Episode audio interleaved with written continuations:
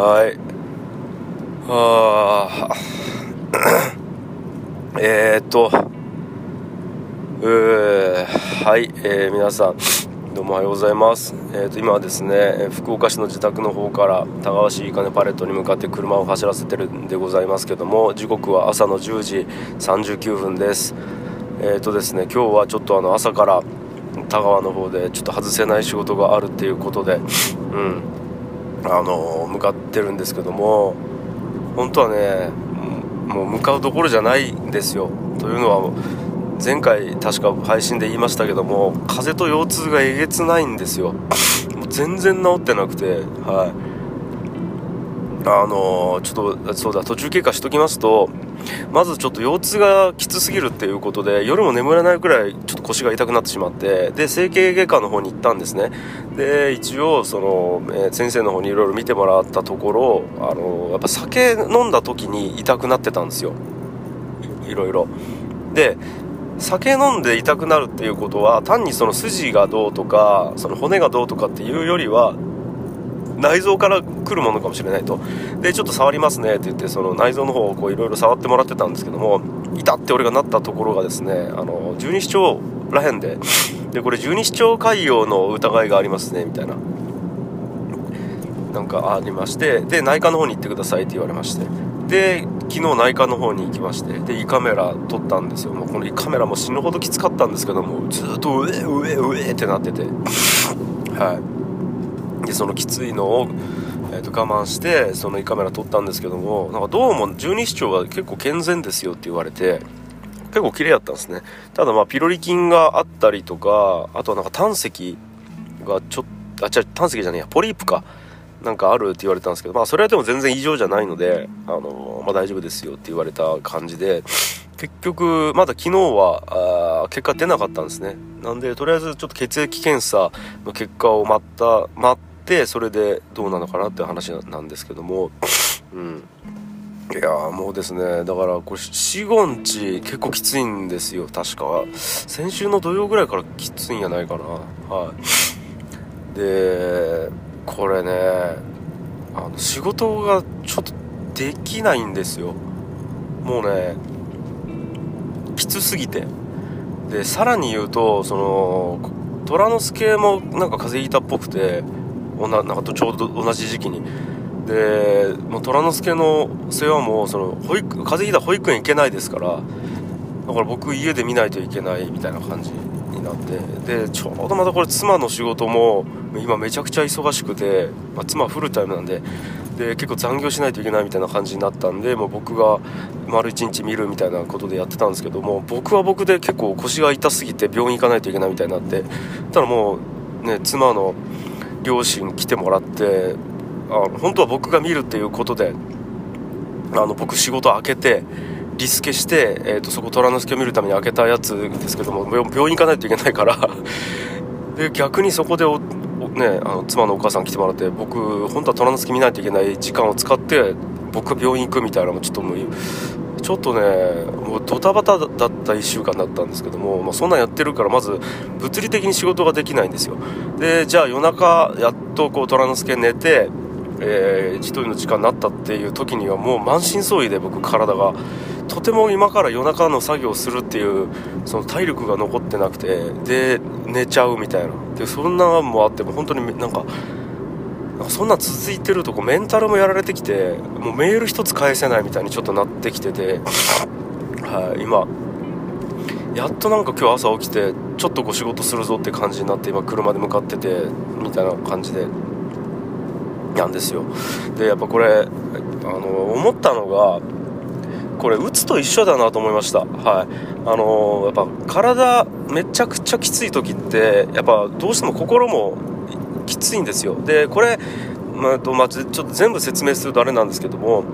こ体がきついと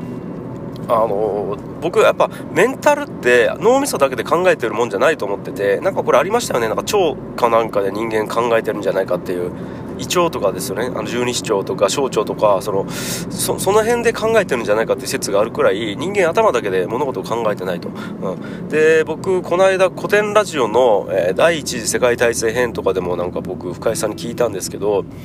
なんかこうやっぱこう打つの時ってあのやっちゃいけない判断すると。で特に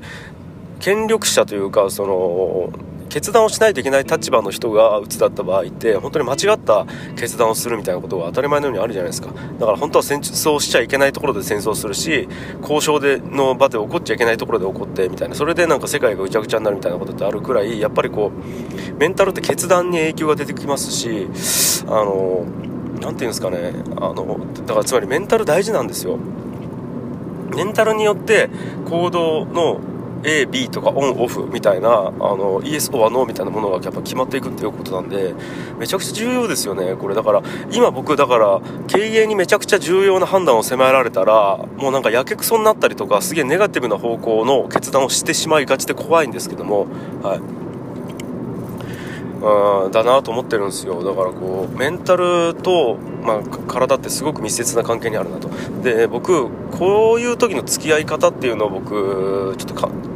ねあのやっぱ本当に僕メンうつと付き合ってきた期間が長いですからずっと僕うつと付き合ってきてやっと最近なんかうつにならない状態に、えー、なんかで保ててるなという感じはするんですけどいやその経験の中で僕思ったのが株のチャートと同じだと思ってるんですね。あれこれの話したっけ？